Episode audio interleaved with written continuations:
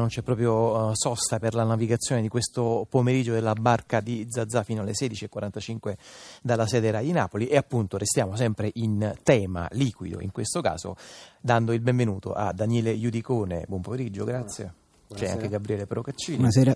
Sono due ricercatori della stazione zoologica Anton Dorn di Napoli, che io prima nel nostro sommario ho definito una delle punte scintillanti della ricerca eh, scientifica italiana, credo non soltanto italiana, annuiscono in maniera molto elegante, senza troppo andare a sottolineare questa mia definizione. E, e sono qui per appunto raccontarci di un progetto molto molto affascinante, lungo eh, e, e, assai strutturato che adesso proveremo un po' a, a, disarticolare per raccontarvi con ordine. Allora, il progetto si chiama eh, Tara Mediterranean. Chiederei a, a Daniele Iudicone intanto appunto di farci un piccolo quadro di questo eh, di questa spedizione eh, scientifica in barca, quasi come se fosse Jack London dei bei tempi.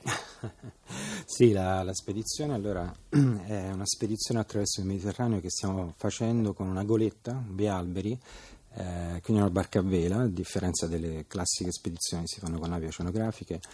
E l'idea è quella di verificare quanta plastica c'è nel mare, nel nostro mare, quindi in particolare quanta plastica in frammenti piccolissimi sospesi in acqua e praticamente invisibili, per cui è la scoperta di quella parte dell'inquinamento che non vediamo ma che c'è. Eh, la novità è un po' questa, cioè che in genere facciamo scienza con grandi navi specifiche, fatte apposta, invece questa volta insieme a una società francese privata, dei privati, dei mecenati infatti, lo facciamo con una barca a vela.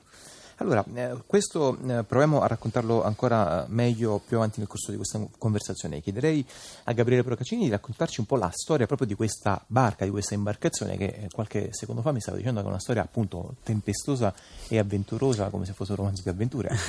sì, è vero. Eh, Tara è una barca che è nata per, la, per le esplorazioni scientifiche.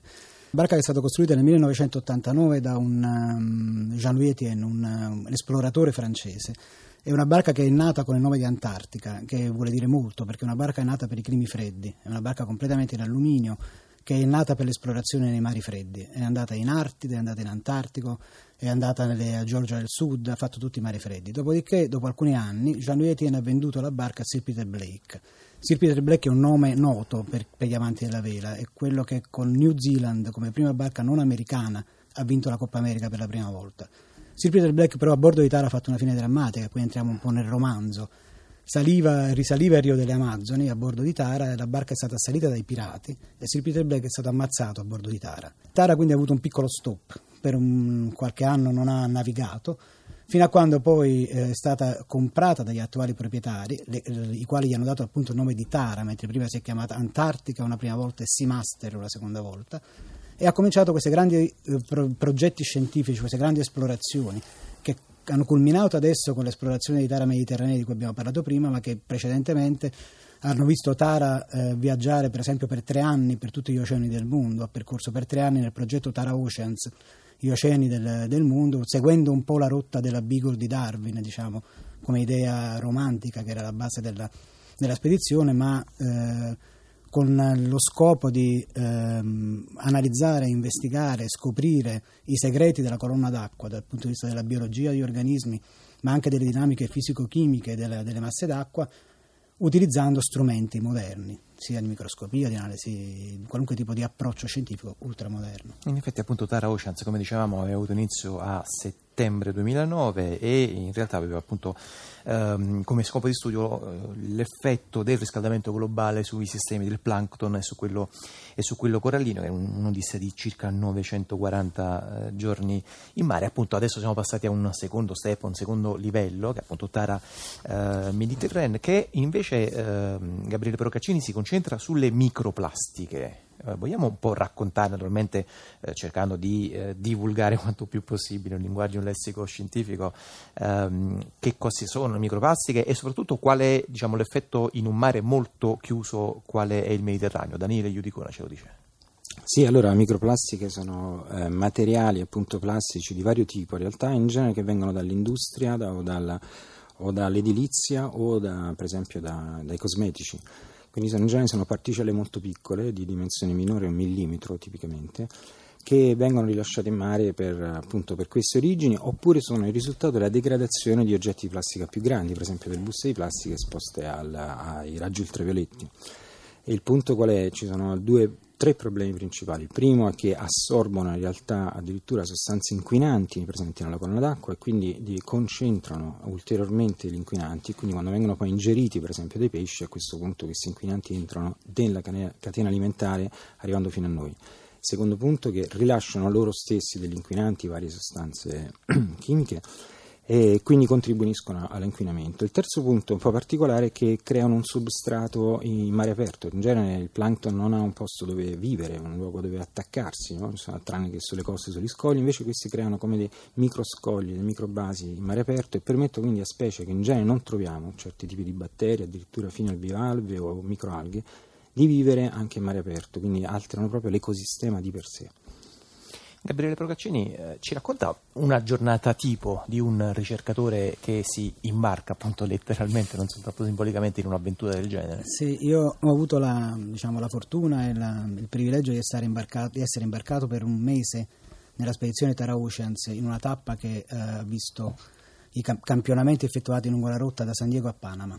Eh, abbiamo fatto 3.800 miglia di mare aperto abbiamo eh, raccolto materiale biologico lungo questa rotta e diciamo, io ero imbarcato come capo spedizione, quindi ehm, colui che ha la responsabilità scientifica dell'andamento dei campionamenti e di tutta la parte scientifica della barca. Quindi la mia giornata tipo era fatta un po' di, ehm, diciamo, era molto mh, varia, nel senso che in alcuni casi abbiamo fatto tappe di spostamento molto lunghe, Chiaramente viaggiando su una barca a vela, viaggiando per 3800 miglia, ehm, le tappe sono necessariamente lunghe. Lì dove ci fermavamo per fare la stazione di campionamento, noi avevamo il compito di raccogliere le informazioni che venivano inviate da terra, via eh, radio o via computer, sulle particolarità in quel momento delle masse d'acqua che andavamo a attraversare. Eh, ad esempio la stazione zoologica Daniele in particolare ci inviava le mappe satellitari con le quali puoi decidere dove andare a campionare. Il mio compito era un po' quello di decidere dove campionare. E poi eh, diciamo il giorno di campionamento, se possiamo chiamare questo giorno tipico di lavoro a, a, a mare, è un giorno fatto di eh, cale eh, ripetute, di retini di diverso tipo per raccogliere frazioni di organismi di diverse dimensioni di diverso tipo, cale di strumenti oceanografici per raccogliere tutti i profili dei parametri fisico-chimici della colonna d'acqua, e eh, diciamo, eh, campionamenti e lavoro che si, proten- si eh, prolungava anche eh, per a volte anche la notte, c'erano eh, lavori di giorno e di notte, la stazione durava circa 24 ore ogni volta e quindi sono eh, diciamo, giornate estremamente lunghe. A questo poi chiaramente, fortunatamente, poi si succedono giornate di riposo. le giornate tipiche poi è quella tipica di una barca a vela.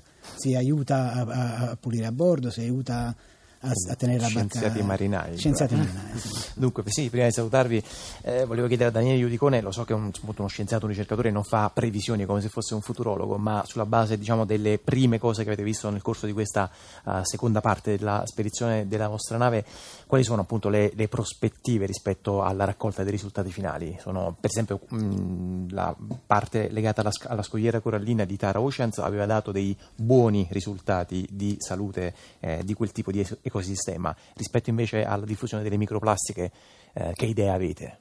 Eh, l'idea che abbiamo è che ce n'è molta di più di quanto pensassimo e, ed è anche che però non è uniforme, quindi adesso dobbiamo capire perché in alcune zone ce n'è molta di più e altre di meno. Questo è un po' il compito di noi oceanografi, io sono un oceanografo, perché ancora non è chiaro, però sicuramente ce n'è molta, ne abbiamo trovata molta nel Mar Ligure e meno intorno, però i risultati sono ancora preliminari, ma il punto sarà perché ce n'è più in alcune zone che in altre. Va bene, noi eh, passeremo nel caso del testimone ai nostri amici e colleghi di Radio Trescenza. Intanto ringrazio molto Daniele Iudicone e Gabriele Procaccini, ricercatori della stazione zoologica Anton Dorno di Napoli. Grazie. Grazie. Grazie.